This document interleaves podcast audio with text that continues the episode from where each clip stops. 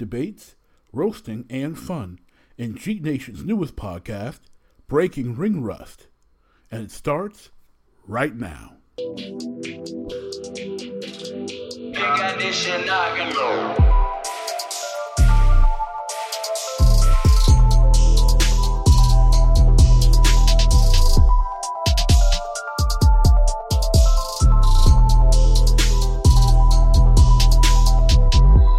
Welcome to another episode of Breaking Ring Rust, a pro wrestling podcast by Geek Nation.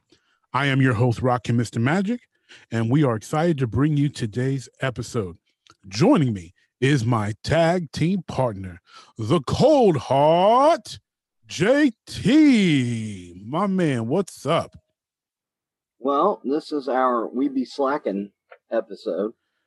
Yeah. It's been like a long time since we did one of these. And for once, it's not because anyone on the show had a fight with anyone on the show. Yeah, just timing and timing, life, life, life and timing. But we're getting it in today. We tried to get it in last week, missed it, but this week is better than no week. Tried to get in last week, missed it. Has been theme for like six weeks now. Right. it, we just keep on having things pushed back. But hey, the time gives us topics to talk about. So let's jump into it. First, short, quick hit of this episode.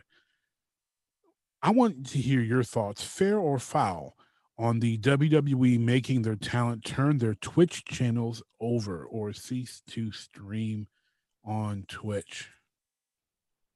Well, it's one of those things I, I see both sides of. You know, you should have autonomy to do things, but if you're doing something that is going out to people and you're using a name that someone else created for you, and they essentially own that likeness and that persona, then essentially, you know, they would think, and, you know, I would probably think if I was in Vince or Hunter's shoes, that I would want some say in what's going on.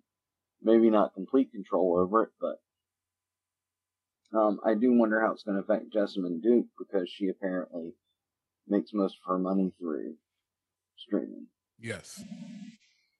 So that you know, if if they're going to say, "Hey, we're going to take over the channel and limit your resources, your funds," then that's not cool. But they're just saying, "Hey, you're you're you know you're branded as one of our superstars," uh, you know, and you know ninety percent, ninety five percent maybe more have names that were created by WWE or for WWE, mm-hmm.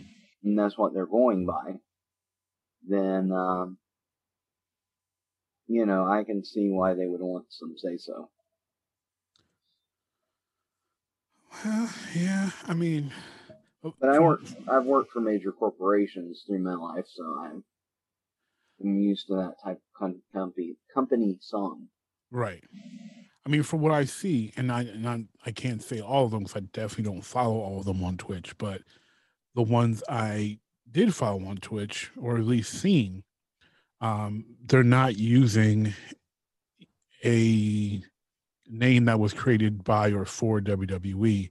Um, they're using their real name, or they're using a name that um, they still own, like in an AJ Styles situation. Um, you know Xavier Woods is out there as Austin Creed. Um, you know, you got a, a, lot of them are they're not using a WWE name, uh, and W and Vince Vince seems to just you know, hey, I want I want more money. You're bringing in money, um, and it's it's going to be ta- hard to prove. You know, if anyone refuses that they are trading on something that the WWE has built, um, if they're using a name that was pre-existing or that they the, the wrestler owns, and especially if anyone of them had you know already established their Twitch profile and streaming and such prior to working for Vince. Um, let me ask this: when they when they go on there, does Xavier Woods say, "Hey, this is Austin Creed," He says Austin Creed. I mean, on I mean, well, he even says Austin Creed on Up Up Down Down, which WWE has been well aware of, and you know the belt has appeared on, um, you know, on shows and tons of WWE talent has appeared on it. So, I mean, he he's very he's consistent with that, and they know they don't own that. They have they they've got nothing on that. Although they sell a replica of that belt. They do, and I'm sure Austin is making some money off of that. Uh, that that replica actually looks really dope. I do like the up up down down belt. I'm not surprised in the least.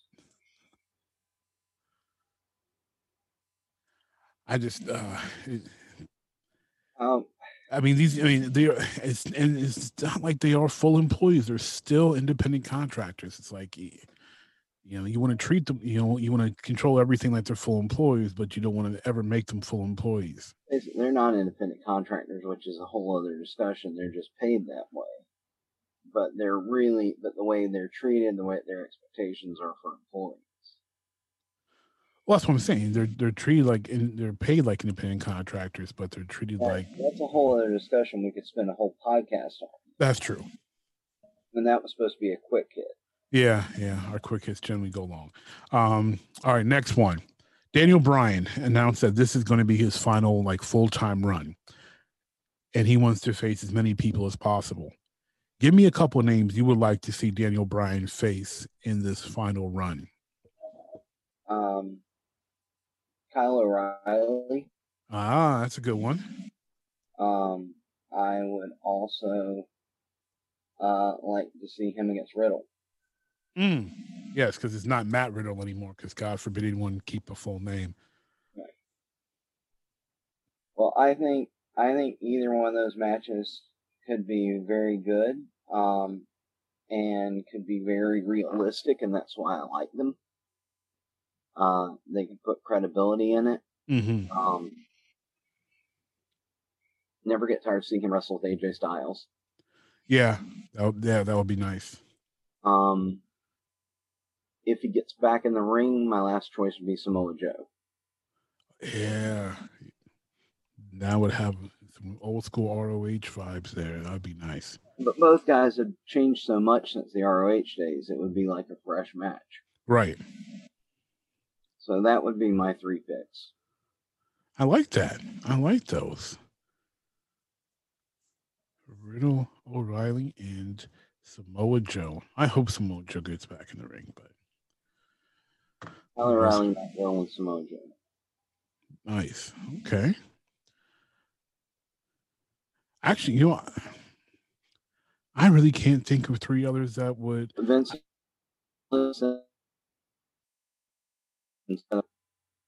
Oh, it broke up. Say that again.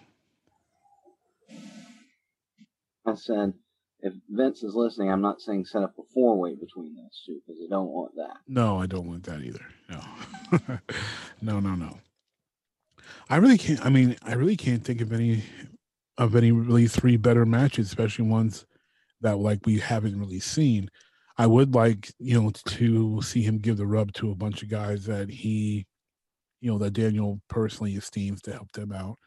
Um, well, he gave Jey Uso the rub in a big way last week. Yes, he did, and he worked that match excellently.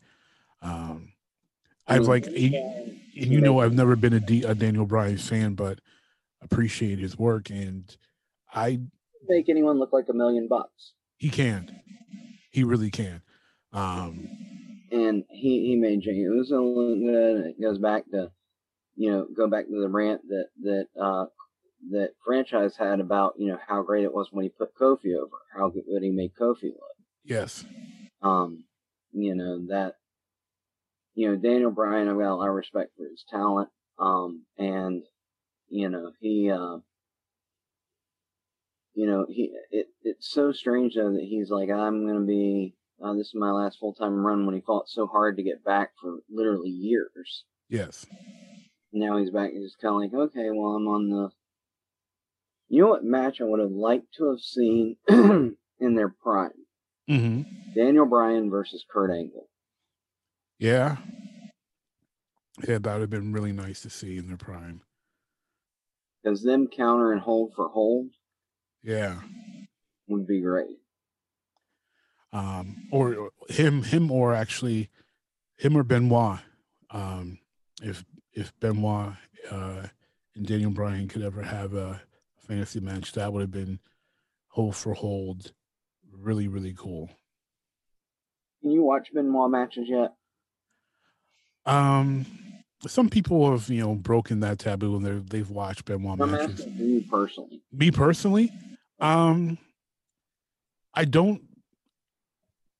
I don't turn it off. Like I, I, oh, I haven't, I haven't watched that many pay per views that have him in it. But I did recently. Actually, you know what? Yes, I recently did watch um one of the the best of seven with Booker T. I came across my Facebook feed um in a wrestling group, and it was like people. This guy was like people don't talk about how great this was. And I'm like, yeah, because Benoit was in it. Like people don't like to talk about him, um, or you know, acknowledge him because of how it ended. Um, but I, you know, I press play. I watched one of the matches. Uh, it was like, you know, these are these is a fantastic series. So I have to say, yes, I I have watched Benoit match recently. For me, I've I, I've seen bits and pieces here and there. I've not sat down and watched an entire match of his since then. Um, he had some great matches. I, I mean, just thinking off the top of my head, of course, of course, it's classic with Kurt Angle hmm at Royal Rumble 2003. Uh, WrestleMania 20, the triple threat match. Yep. and one match that I don't think gets a lot of love. I want to say it's not, it was on the Chris Benoit DVD, but um, he had a match with Bret Hart after right after Owen died. That was fantastic. That that's one of if I had to list the top five of Benoit matches, that one's in it. That was a an amazing match. Yeah, that match. That match might be my number one. It would be that of WrestleMania. hmm Um, just because WrestleMania was a bigger scale and much more emotion involved in it. Yeah. Um, but at the same time, excuse me, that was a great match, and it was paying tribute to Owen. hmm And so that one's, you know, they're one A and one B for me, probably depending on which day it is. Uh, you know, when, you know, to me, Benoit was the complete wrestler as far as in ring work. Uh, not, obviously not mic skill. Um, and obviously not for anyone who's a size person. But, you know, to me, as far as having all the in-ring tools, I always thought he was the best. Uh, and so I, you know, it, when everything came out about him, that's still something I haven't gotten over. Makes sense. It makes a lot of sense. Okay. Um, Um, But yeah, him and him and Daniel Bryan would have been an amazing match. ab- absolutely. They could have had it around 2005, 2006. Okay. All right. Next quick hit. This one, uh, this one's a little weird. Um, are you aware of Paul Roma's wrestling school? Paul Roma has a wrestling school. Yeah. Okay. You were. Yes. Paul Roma has a wrestling school.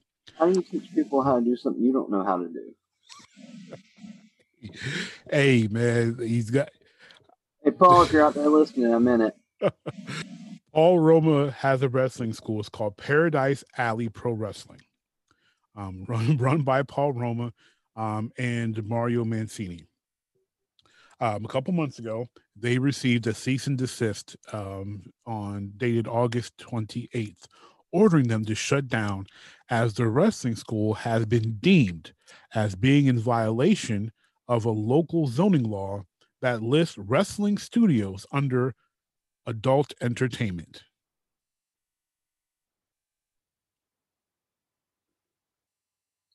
Okay, I mean, if this was like, you know, the old um, apartment wrestling, then maybe I could see that. Um, I, I don't. Where's that located? It is located in East Haven, Connecticut? uh, Connecticut. Yes, and they have been Oh, no, operating. it's 'cause it's like right around the corner from WWE. Right. So I don't know. Like I said, if it was the old you know apartment wrestling stuff and the type of stuff they used to sell in the back of magazines in the '80s, then I could get that. But I, am scratching my head on this one a bit.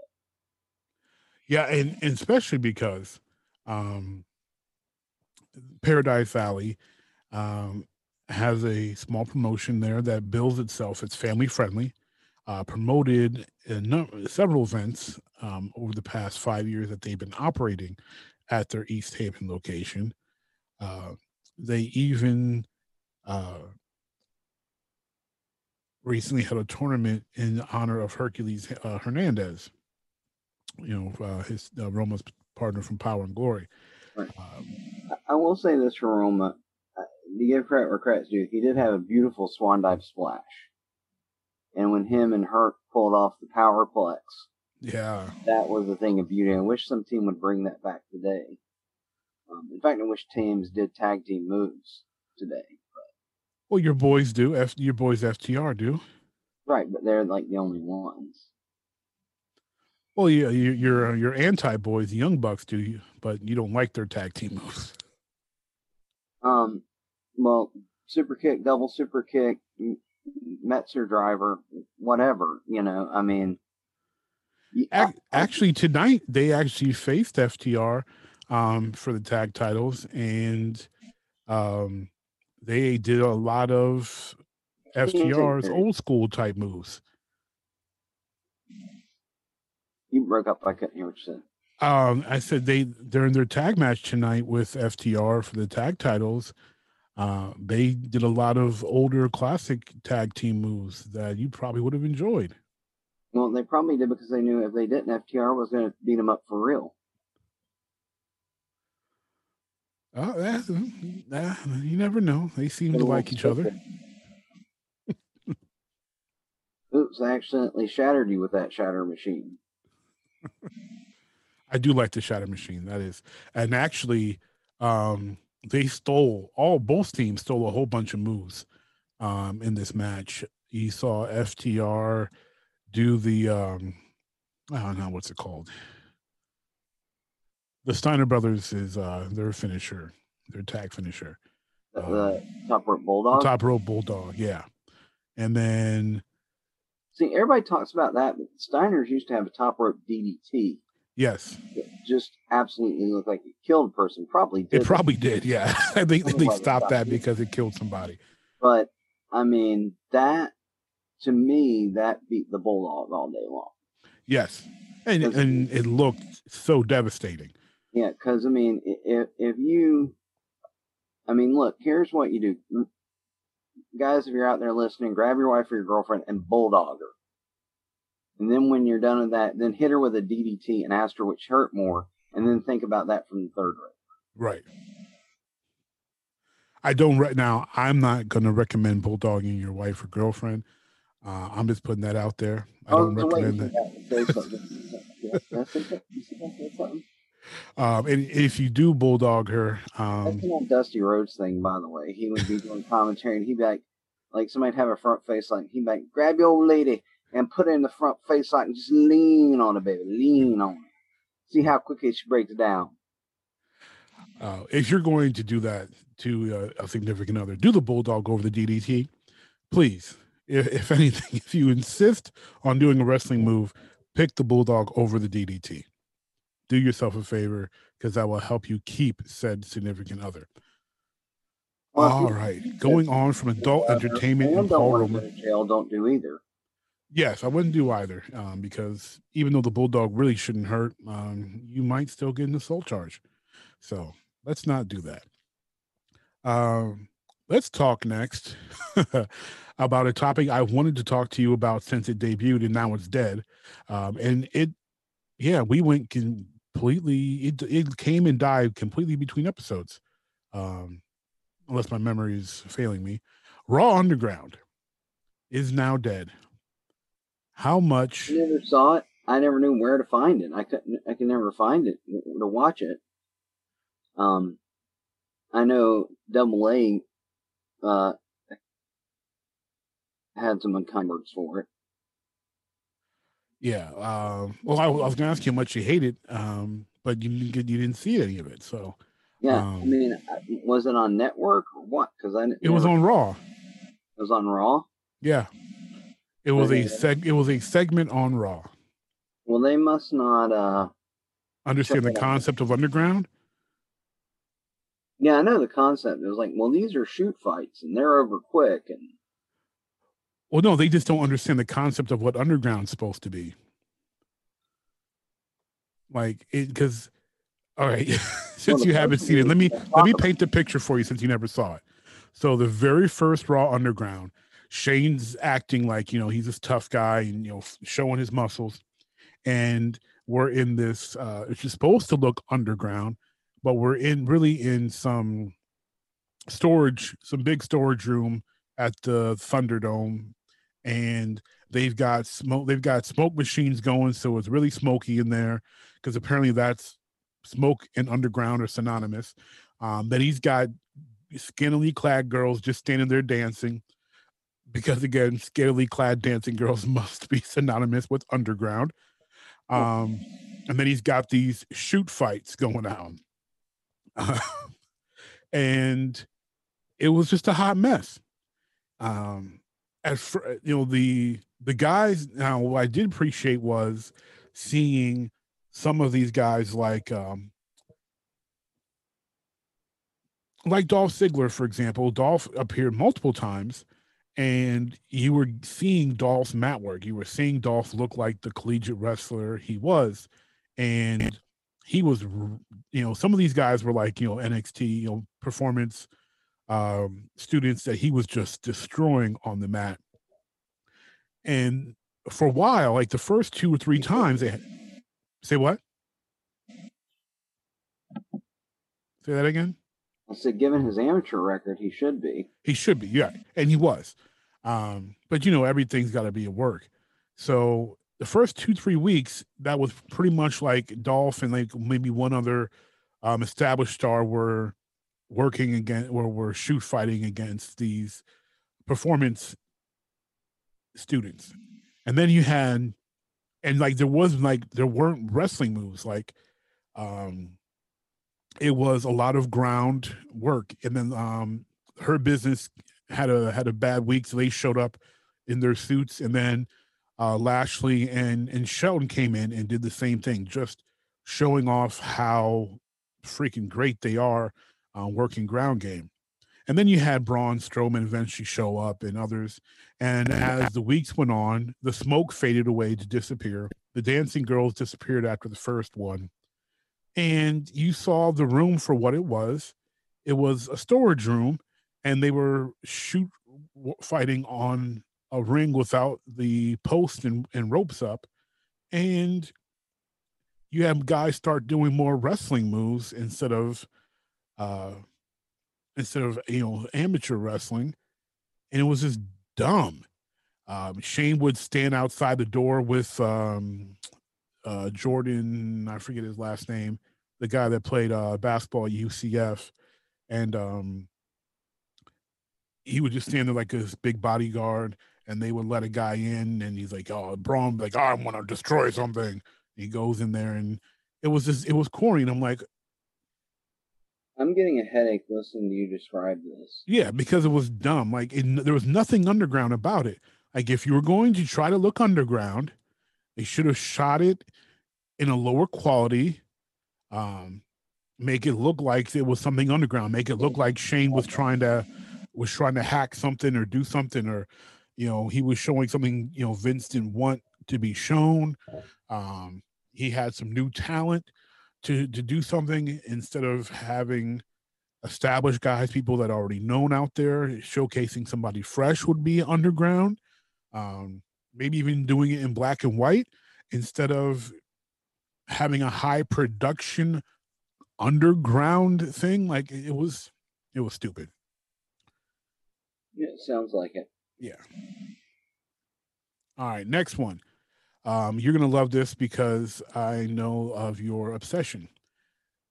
Talk to me about your favorite subject, Alexa Bliss and the Fiend. we have not had the opportunity to discuss this storyline.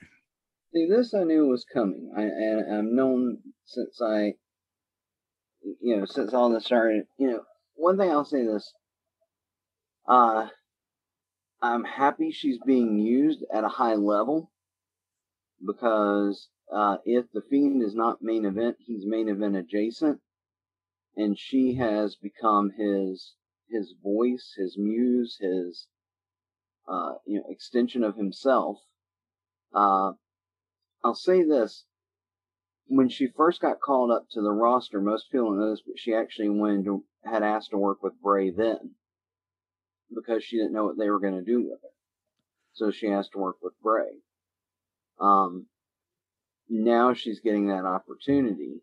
Mm. Uh, and I think she's showing that she can adapt to even this, you know, uh, and make it and, and, make it make sense as much as anything involving the Fiend can. Okay. Uh, you know, because uh, you know, we've seen her first come in as just this kind of, you know, arrogant, cocky heel that she was very good at. Right. You know. Uh, and then she actually turned into a good baby face and, and went from being like, I'm using people to working with Nikki Cross and they got over as a team, as faces then but now she's a heel again, but it's a completely different heel. And it's not she just she didn't go back to being the I'm cocky and I'm arrogant and you can never do what I've done heel. She's adding another element to it. Now, if I had my druthers, is this what I'd be doing with her? No, I'd have her uh, showing why I think she's the best and, and working in ring and, and competing for titles. Mm-hmm. But I mean, right now they're not even letting Charlotte Flair do that. We have to watch the the the best friends fight and you know uh, in some awful matches. Gosh, their last two matches have just flat out sucked. Um, and you know, and then on on Raw, I don't even think they know what they're doing with the women's division there.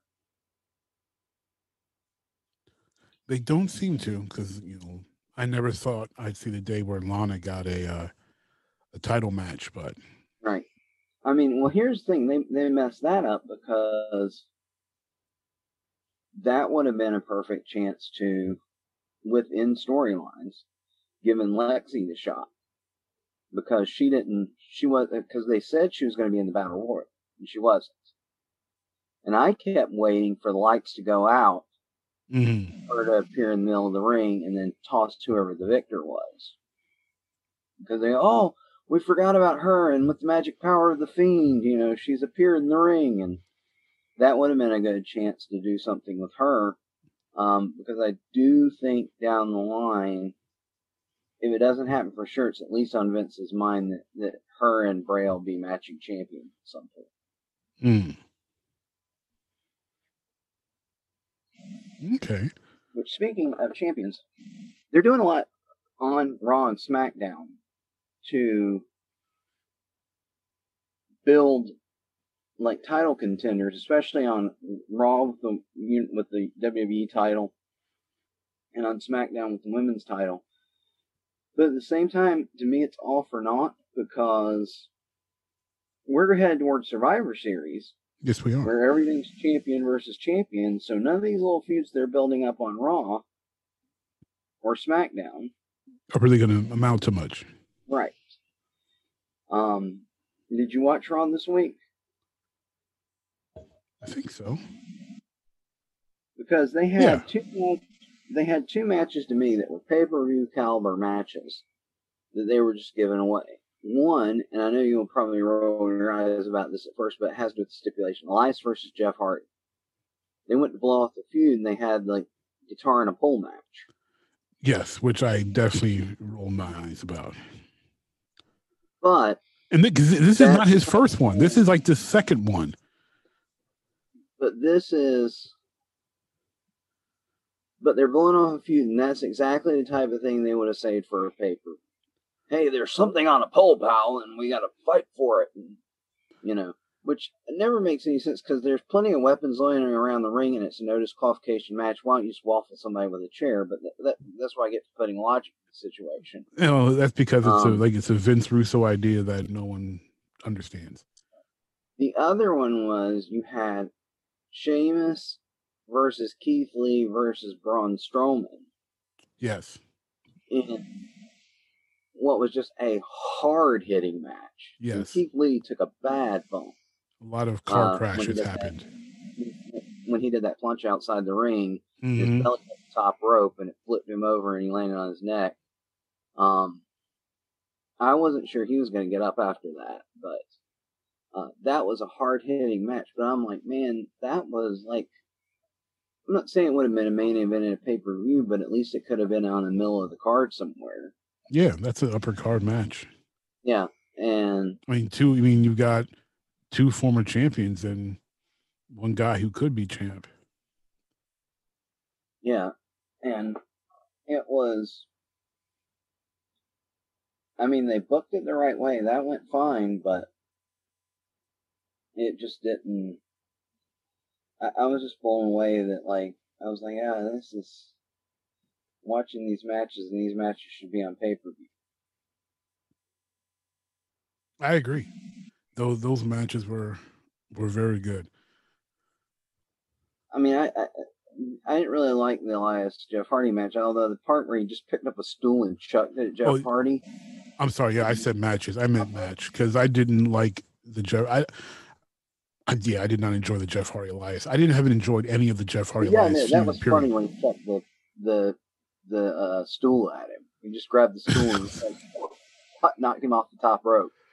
Yes, it um. I was that, like, that was creative. Why not use some more weapons? That was that match. That was that moment of the match. Um, felt like the final deletion, um, where they're just throwing things at each other. Um, and if it was for if it was supposed to be a comedy match, then I'm like, okay, but I don't know. I, I I've been very blah about the entire Elias Jeff Hardy feud.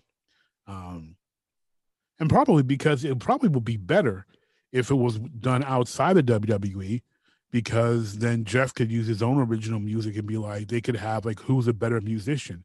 This guy with the acoustic guitar or this guy with, you know, with an electric guitar. Um, you know, who's got the better album? Like they could, you know, they could really put a little bit more creativity into the thing other than hey I, this guy he was drunk and he hit me with the car like you know we've seen that crap how many times over yeah the the, the feud didn't interest me at all like i said the one spot uh kind of popped me because i wasn't expecting it it was you know and it looked stiff too so it, it did look stiff it probably was knowing jeff because he just chucks it in you hear like funk and then jeff falls off the top rope and i was like oh didn't see that one coming, I guess. Hand up in time. But no, that. But, uh, and what's with all the black on black violence? First, we're going to have the Street Profits versus the New Day. Now, New Day is lost to Shelton. And I just blanked on his name. It's Cedric Alexander. Cedric Alexander, thank you. Yes. my mind went the Hurt Business. But now they've lost the titles, and now or they, lost titles to Cedric and Shelton. Now Cedric and Shelton are going to fight the Street Profits. What's what's with Vince and the black on black violence? I don't know. I'm just glad the gold's on them. That's all. I'm. Uh, that's all I'm happy for. Yeah, as you're rocking your Hurt Business shirt. Yes, I had to. I had to put it back on for this. Uh, I am thoroughly enjoying the Hurt Business. Um, at first, I did not know what they were doing with them they they made chicken salad out of chicken. You know what? With that. Well, they, they didn't. They seemed to not know what they were doing at first. Like, yeah, well, at first it was terrible. Oh yeah, well, and every uh, week they had them doing. They were getting. They were losing for. It was like, okay, you built them up to be, you know, MVP is going to help them and make them stronger, or whatever. Then they kept losing, and then they were heels one week, and then they were doing something face the next week, and then heel this week, face this week, and it's like, well, what are you doing? But they have really made it work. Um, and I, I'm I'm thinking that you know obviously a lot of this has to do with MVP wanting to work with these guys, wanting to b- help build up, um, you know Cedric and, and Apollo, and you know Apollo wasn't doing much before he um, they started that feuding, put the put the belt on him, and Ricochet had disappeared for a while um, before this. Like, um, I'm really happy with what the, Hurt Business storyline has been, and I'm hoping that they can carry it to eventually let Lashley get a title run, maybe. Um, who knows? But I just think about Kofi's uh, shot at Lashley about how I, I about winning the WWE title Bobby never has. Yeah, I would have preferred Lashley to take the title off of McIntyre, but you know, had to get it without the Randy Orton run. I, I I don't get it. I'll be honest. I don't get it. Uh Orton gave a, a, a, such a bad promo this week on Raw. Yeah, it was uh, terrible. Uh, and those those one line that just kind of ruined it, and and it went and, and we've had a lot of laughs over at my house, which is he goes, "I'm not just the best of the best, I'm the best." Yeah.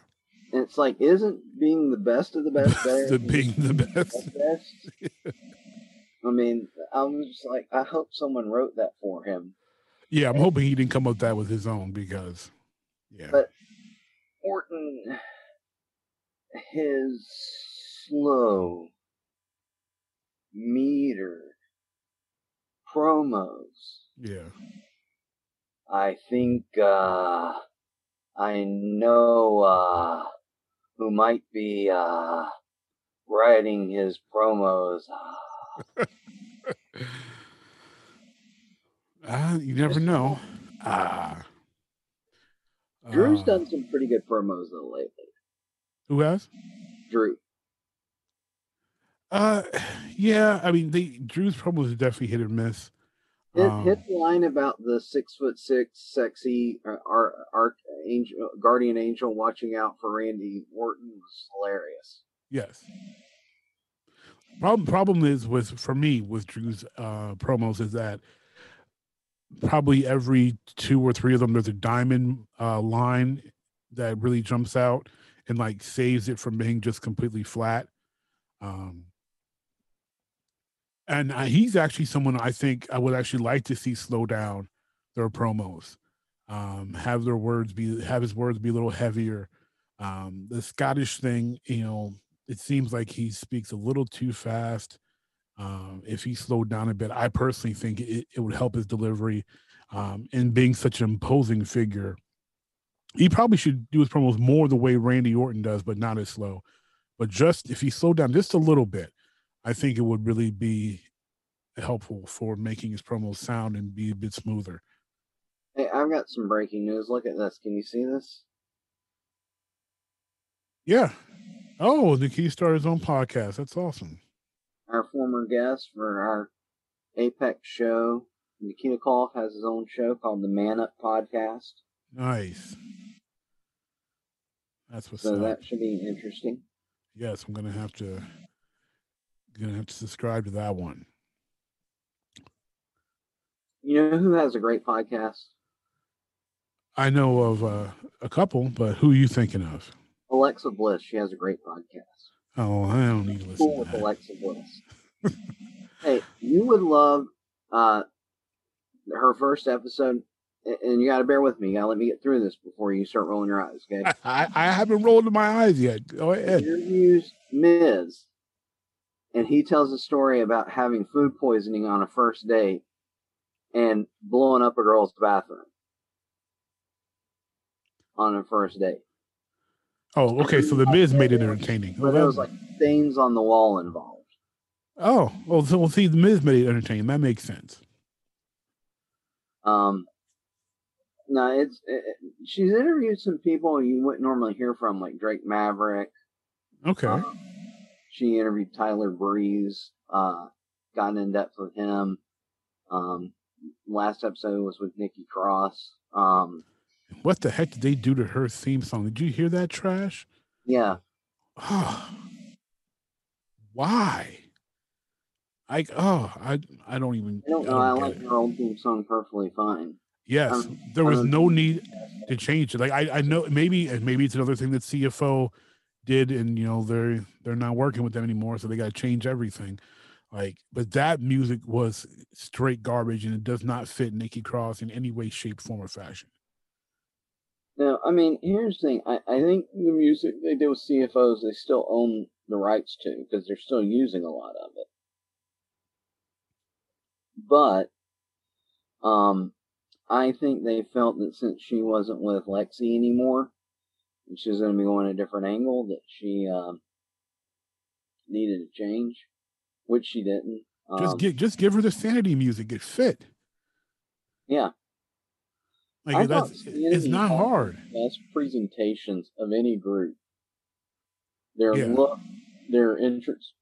Oh, their entrance was amazing. And everything and the music. I loved it. I thought it was so great. I was just the energy was great. Their presence, um, it was everything Retribution um, is trying to be and failing. Um, they, well, that's why I first thought when I saw Retribution was I was like, if they combine Nexus with with with sanity. sanity. Yeah, that's exactly what it is. Yeah, except that that that Nexus won matches. Right, and, and Retrib- Retribution is uh, they they they get beat up by the Hurt Business, and then you know the whole then, the whole entire group got beat up by Bray Wyatt. Well, t- kind of, because they they had just lost to the Hurt Business, and then Bray attacked them, so it wasn't like he did it clearly by himself. But then the next week, um, Lashley beat them all up by himself. Like it was, I mean, and there wasn't like an attack beforehand. He just beat them all up. Uh, it, I don't know what they're doing with retribution. That's just not making any sense. I do, however, give props to um, Mustafa Ali because he keeps pushing it and he's tweeting about it. He's like trying to, he's trying to make it work, but having Mia Yim get possessed in ring and like that i don't know what they're doing. hey, that mask has done wonders for her face. I, I just i don't understand what the point of retribution is even supposed to be um it because i don't know.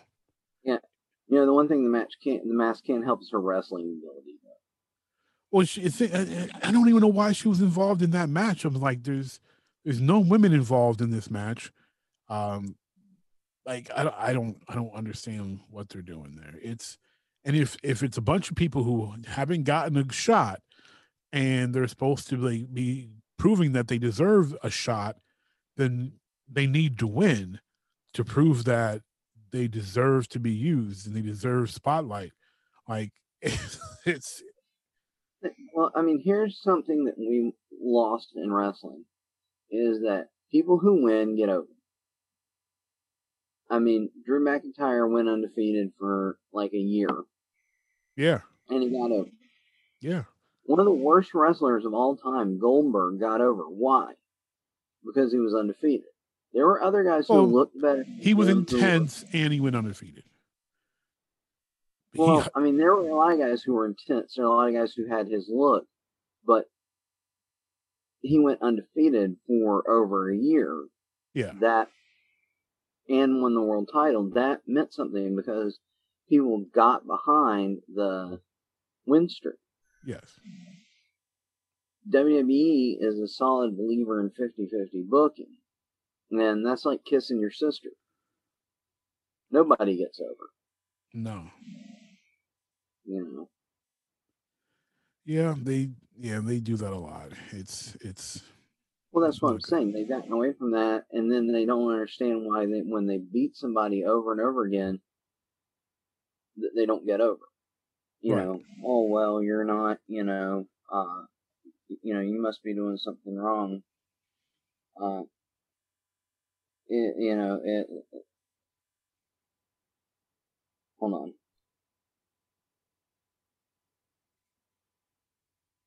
on. Um, they don't understand why oh well, you know, somebody got beat, you know, clean, flat in the ring, then they're not over. Well, you know, we don't have anything for you. You know, if if Hulk Hogan in the 80s had gotten beat by every person he wrestled every other week, right, he would have never been the star that he was. No. Why Hogan went undefeated for really, if you think about it, from like 1983 to 1990. Yeah, I, I was like, yeah, Hogan didn't lose matches because he didn't really lose to Andre because that was all set up. Right.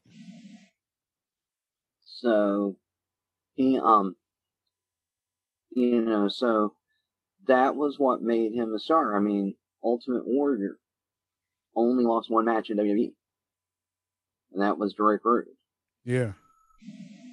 Well, no, sorry, in Sergeant Slaughter when he lost the title.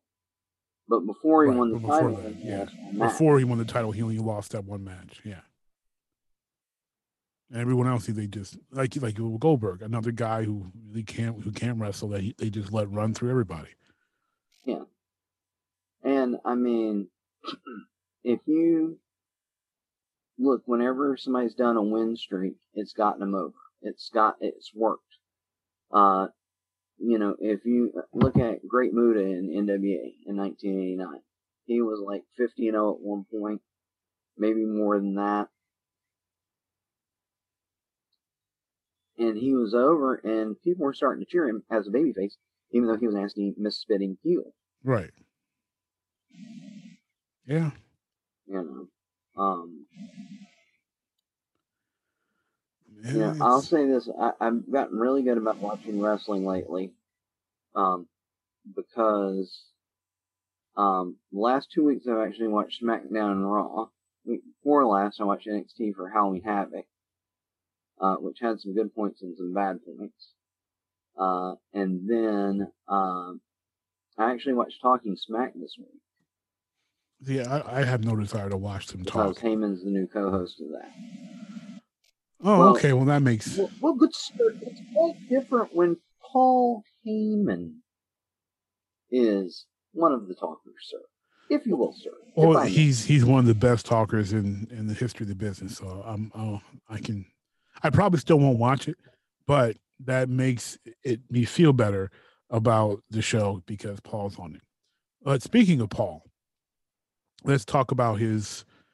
Uh, I, I don't know if we're going to call him a client, but the man he's currently advocating for, the Universal Champion, special counsel for sir, special counsel for the tribal chief, Roman Reigns.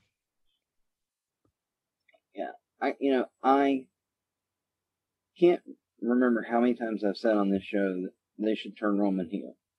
Um, I think last time we counted, it was uh, 2,508. Yeah. He's a natural heel. If you go back and watch the one interview he did in NXT, he's a heel. He's wearing a suit. He's very, you know, kind of, I don't want to say aloof, but uh, elitist. Just in the interview, he's very cocky. Yes. And that fit him a lot better than Sufferin' Succotash. that and, was so bad. Oh and he, and I'm saying, look, if you want to get him over, turn him heel. And they turned him heel, and now he's showing all the pro- or he's living up to the promise that he showed when he was in the Shield. Yes. Because Which, and, I mean, the Shield initially were, you know, they were a heel group. Yeah. Well, I mean, when he was in the Shield, I remember the first time I watched them, because I was kind of away from wrestling and I heard about him and I watched him. I was like, wow, this guy's got something special. Like, he looks like a million bucks. He's intimidating. He can move. Yeah.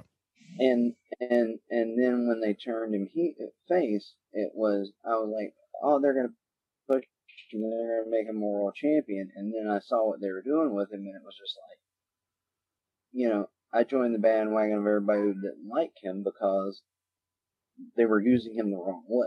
Right. Uh, now they're using him the right way, and I cannot love Roman more right The, that's that spear, that one spear, and I know you know the spear I'm talking about. And that, the Cell. Oh, and it was it looked stiff, like you said when we were texting while we were watching uh, the the match. It there was it, it wasn't smooth. It was off. He took it right to the chest. Um, that was that, that was that looked. Jey, did, Jey didn't take it like a straight flat back bump. He kind of flailed his arms and. Yep. You know, it was it was almost like a spear. Like it was like he caught him with the spear, um, but like the but he sold it like a pounce. Yeah, it. Which, by the way, I wish that move would come back. Well, um, Keith Lee uses the pounce. Not the same way. Are you are you talking like old school or like Monty Brown style? Yeah, I'm talking about Monty Brown style. Yeah. Send him, send him into the ropes, bounce off the side rope, come off, hit the shoulder block. I I love that move when Monty Brown did it, and Monty Brown made it look great. And in fact, back during one of the early incarnations like SmackDown versus Raw, I had a creator wrestler, Monty Brown, and it would take me forever to get the timing down to throw someone in the ropes and then come off the, the, the perpendicular rope and hit him with the, the shoulder tackle. And I would try that over and over again. That was, um, but yeah, that was, uh, I love the way that move was done, and I'd like to see someone do it again that way. And I was surprised when he came to WWE and could pull it off in the four sided ring. Right. Because it's, but you know, it, it, looked better than six sided ring. Definitely did. It looked better than six sided ring. Yeah. Yeah, the pounce. So, uh, sticking with heel, say what? I wish Monty Brown had had more of a shot. I do too. Um, Monty Brown did not get a fair shake, in my opinion. Remember that move where he'd scoop you like a body slam and then spin you up in the air? Spin you up in the air? Yeah. I forget what they called that, but it was impressive. It really showed off his strength. Say it was like Pride Bomb or something like that. Is something was primal something because he had that whole you know animal gimmick. Um, I forget. I'm gonna have to look it up. Uh, but yeah, that that move was impressive. So with uh, continuing on on Roman Reigns, where do you what do you think? Because last time we, um, you know, off the record talked about it when when Jey was just getting destroyed. You felt that his push was just going to be for this one match, and you were correct um, initially because Jey Uso said that it was supposed to initially only be a one match thing. Um, but the the story they told got over so well that they they kept it going, and now we are where we are, you know, with uh, you know with Jey understanding so much that he. Uh, it was the uh, alpha bomb. Alpha bomb. That's right. I knew it was something with his animal gimmick. Um, but Jey, you know, referencing what we talked about earlier with Daniel Bryan and in that match, uh, you know, Jey understands what it takes to to be at the top, to be to be at that level and beat the mess out of Daniel Bryan and standing alongside his cousin uh, where where you know what is what what did you hope to see out of this out of this story for uh, for Jey Uso? I know you're not a big fan, but didn't really have any hopes for it. But he's beaten. If you look at the names he's beaten, AJ Styles, Daniel Bryan, Kevin Owens. Uh, he's you know he's being and they're treating him like they want him to be a top guy, which if they're going to do that, then do it because we need more top people. Yeah. But if you're going to do it and not make him a top guy, then and he's going to be back to teaming with his brother and basically the Kofi Kingston treatment. Uh-huh. Then it's not worth it. Uh, you know, because it's just one of those things where what good did it do and how over did somebody get? I mean, it's different with Kofi because Kofi was always over the crowd, right, in a bigger way, um, and had established himself as a single star. Yeah, multiple time Intercontinental champion. Yeah. Which did you see the promo they cut on the Hurt Business? Where he's like, uh, where he's like, I'm a former tag team champion, and Xavier's like multiple times. Yes. And then he's like Intercontinental champion multiple, multiple times. times. U.S. champion multiple times. WWE champion singular. they they're yeah the, uh, new day. I'm I'm still not happy with the way they split them up, but that's something else. Well, if they do something with Big E, which I doubt they do, but if they do something with Big E, it'll be worth it. Well, I mean, that's what it needs to be. Big E needs to win the Royal Rumble, and he needs to go after. I think because the fans would per- enjoy it most if he's the one who takes the title off of, um, off of Randy Orton. That would be what I would say too. Um, I'd like to see Big E get a new move. Other than, yeah, you know, I, I, I, w- I would too because I, I don't think that his finisher looks like it hurts much. Yeah, that's what I'm saying. It doesn't look like it hurts. Oh, I'm going to drop a guy from six feet onto his belly. Well, I mean, why is that different than just an elevated lift? Right. You know, yeah, he need he needs something uh, that, that and, where the opponent lands on their back. And my gigantic arm is under you. Yes, it's very gigantic so arm is under them. Not getting to hit the mat. Right. So I would like to see him. I mean, the guy's a monster. Now he did pull out. No, no, was it him? No, no, that was Lashley. Never mind. Because Lashley hit the Ron Simmons style spine buster, something like that. That's just devastating. With the power Biggie would be would be nice. Um, the Dominator would be nice. Like I would like to see that. I, I, you know, if you're gonna throw someone down on their face or their belly, the Dominator looks like it hurts. Um, yeah, you already had Ron Simmons and Lashley use that move. Yeah, Lashley did do it a little bit in his first run. I forgot. Never should let. Never should have went away from that. I love the Dominator. Um,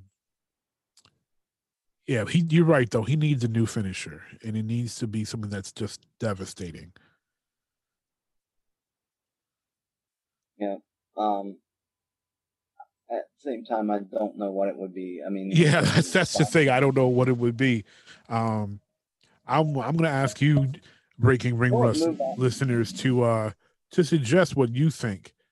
Big E's. You, you know what move I always thought like it would really hurt if it was done by somebody who had actual muscles. Uh huh. The Alabama Slam.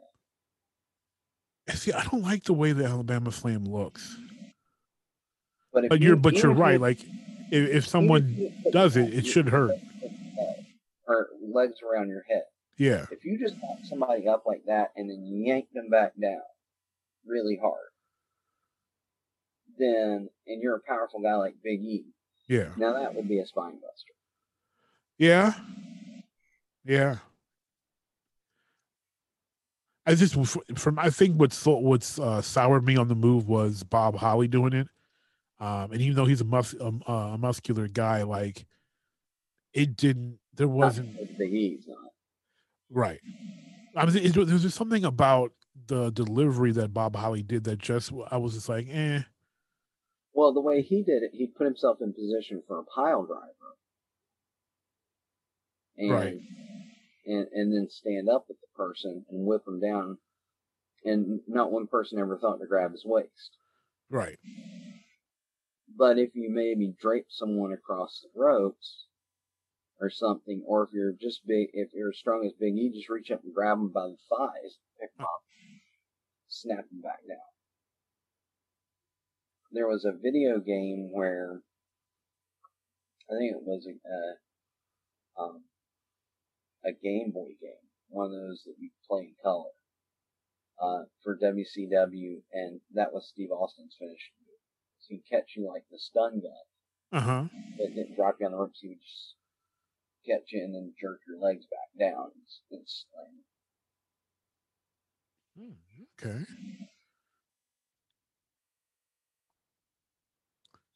I don't know. Yeah, yeah that's that's a tough one. Um, maybe a catch finisher would be good, but I don't know.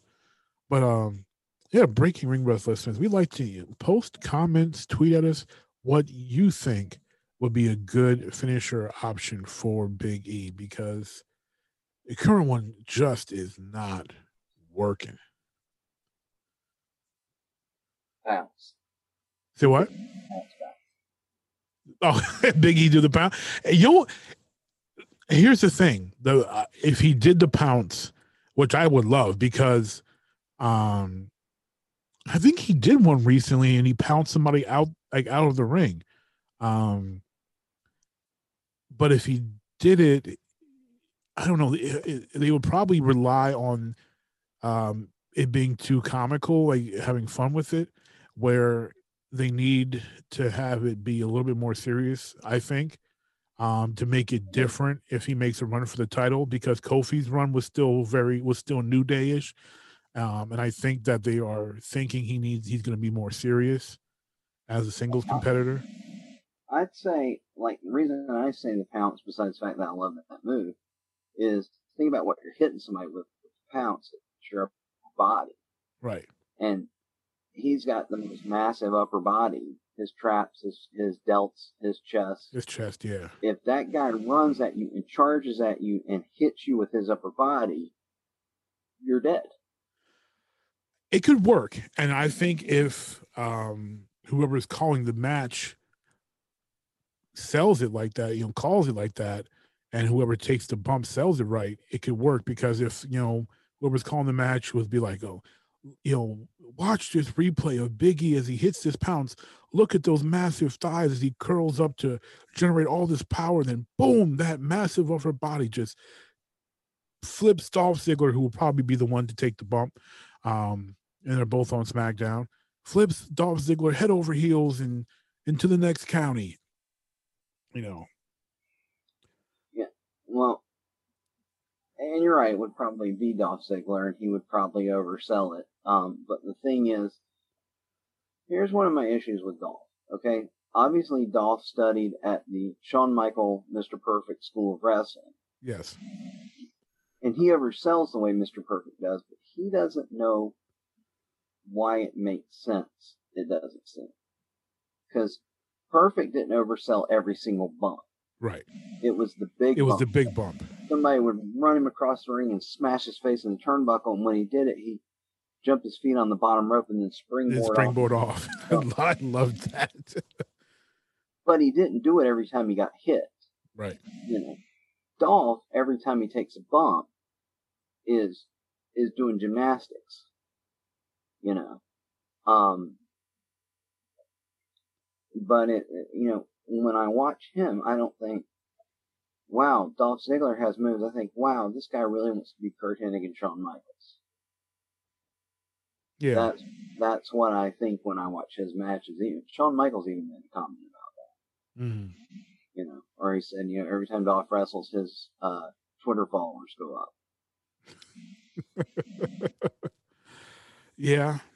Uh, I mean, Dolph sells. He, he's, he's great at selling, but it is too frequent that he's big selling. So I'm I'm behind on my podcast because of COVID, but I listened to a podcast from early this year from Cornette, and Cornette, I thought you'd be appreciative to hear this, said that the greatest performer of all time in ring in WWE was Shawn Michaels. Really? Because he hates Shawn. Right, but he said as far as an in-ring performer, Shawn's the best.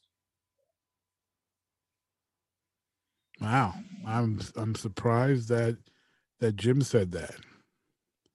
Because someone sent in and was asking if if Brock Lesnar was the greatest of all time, and he said, "Well, Brock's been presented in the best way. So if you want to look at it that way, then yes, because Brock never was presented as anything but a top tier talent."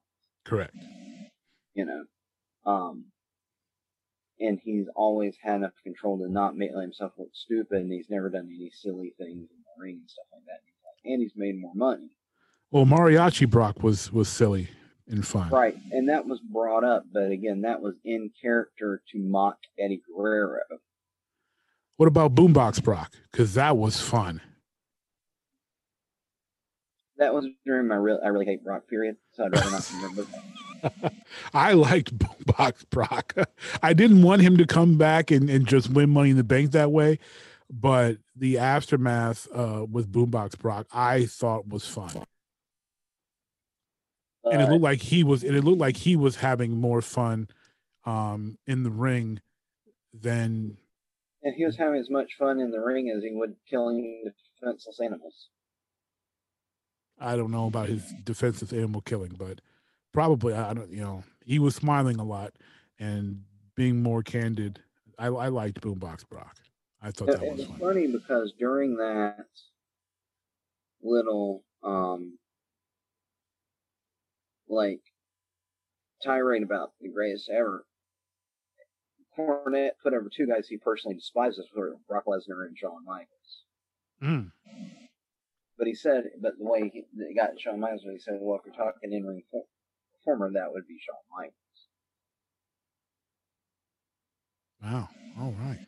From the And Shawn Michaels is a good example of how you can emulate someone but still make it your own. Yes.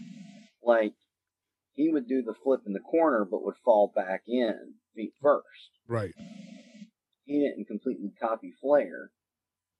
You know, he could take enough of it but pull it back. Pull it back. Which always amazed me how he's able to do that because most people they're they're just going flying. Right.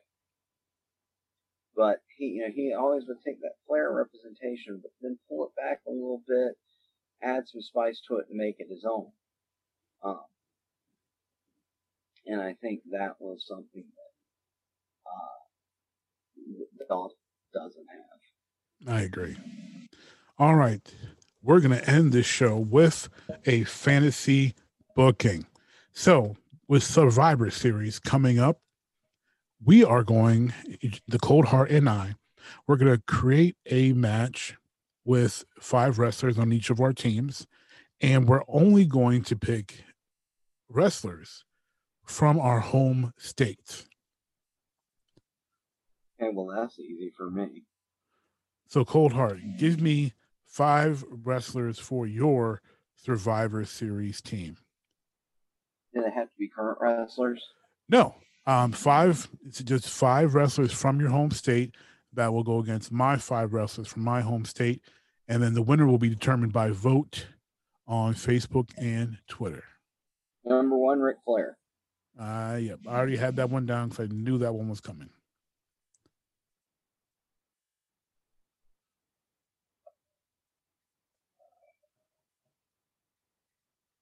Are you just gonna go with Ric Flair five times, or? Oh, I thought we're taking we're alternating. Oh, okay. Um, I've got my five. I just okay, yeah, just go go we'll go with your five then. Ric Flair, Braun Strowman. I didn't know Braun was from there. Okay, Braun. He's got a North Carolina tattoo. Okay, I I didn't know. I'm Matt and Jeff Hardy both Hardys. Okay, and Cedric Alexander. And Cedric, Charlotte Proud. Yep. Ah, I'm kind of okay. Cool. Flair, Braun Strowman, the Hardys, and Cedric Alexander. All right. Um, my team would be Kevin Nash, uh, Rob Van Dam,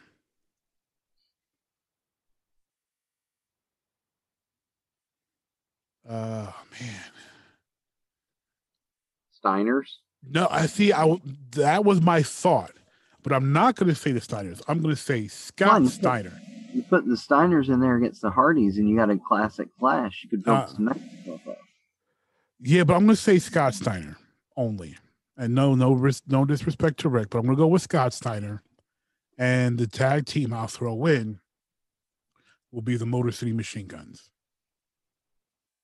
Okay, that's an interesting choice. Thought you were to ask me to book the, the, the main event for Survivor Series. I had that one easily.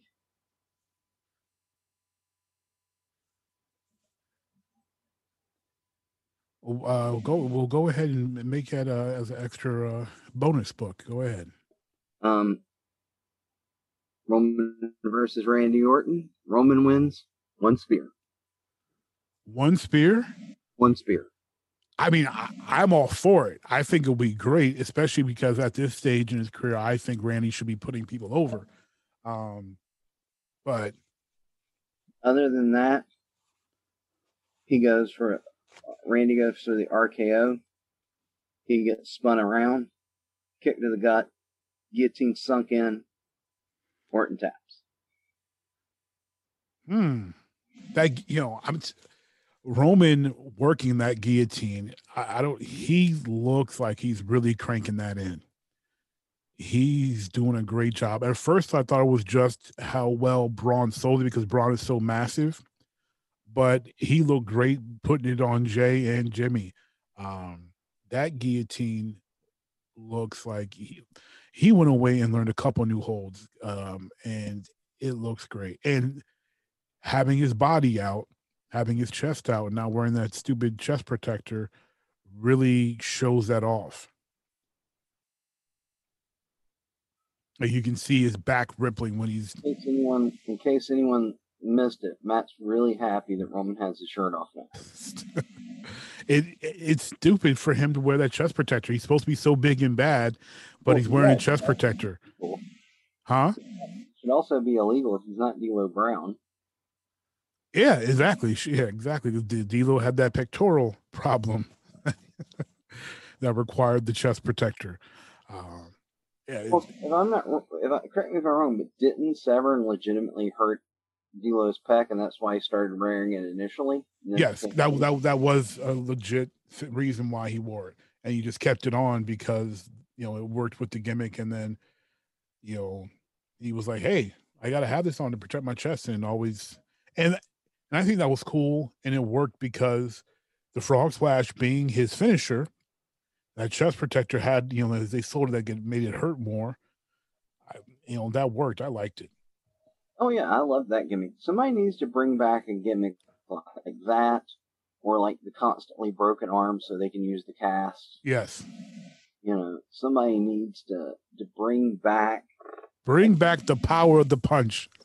hey, I like that. The i did too. Hiding it in the ring, uh, in the turnbuckle one time. Yes, I I did not like that. Uh, I wasn't a fan of that version of William Regal.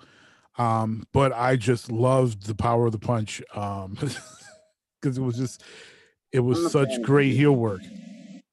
I'm a fan of every version of William Regal, but my favorite version was when he first came to WCW in '93, and he would just out wrestle everybody.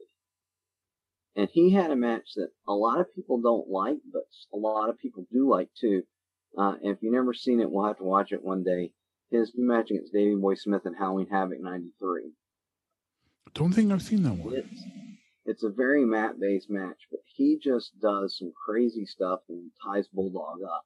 Mm. And it was, you know, uh, I emulated that so much when I wrestled that I, I can't even explain how much I emulated that. Hey, if you're going to emulate someone, uh, William Regal, or at least in, in that WCW time, Lord Steven Regal, definitely one to emulate. Yeah, but Regal, um, yeah, no, that that's one of those matches you need to go out of your way to watch. Halloween Havoc, Bulldog versus Regal. Ventura like has a great line. He's knocking the snot out of Davey Boy. Well, we'll have to plan that. that we'll we'll have to plan that for uh, either next episode uh, to be a, a, watch along or or a bonus episode. I have to find the match and, and make that happen. Well, we gotta do that, and we gotta do the I Quit match since you've never seen it. Oh yes, you know I haven't seen that one either. The the Magnum and uh, Tully. Yeah that's one of those matches where they went out and said, I can't convince you wrestling's real, but I can convince you that we're real. I dig it. Dig it.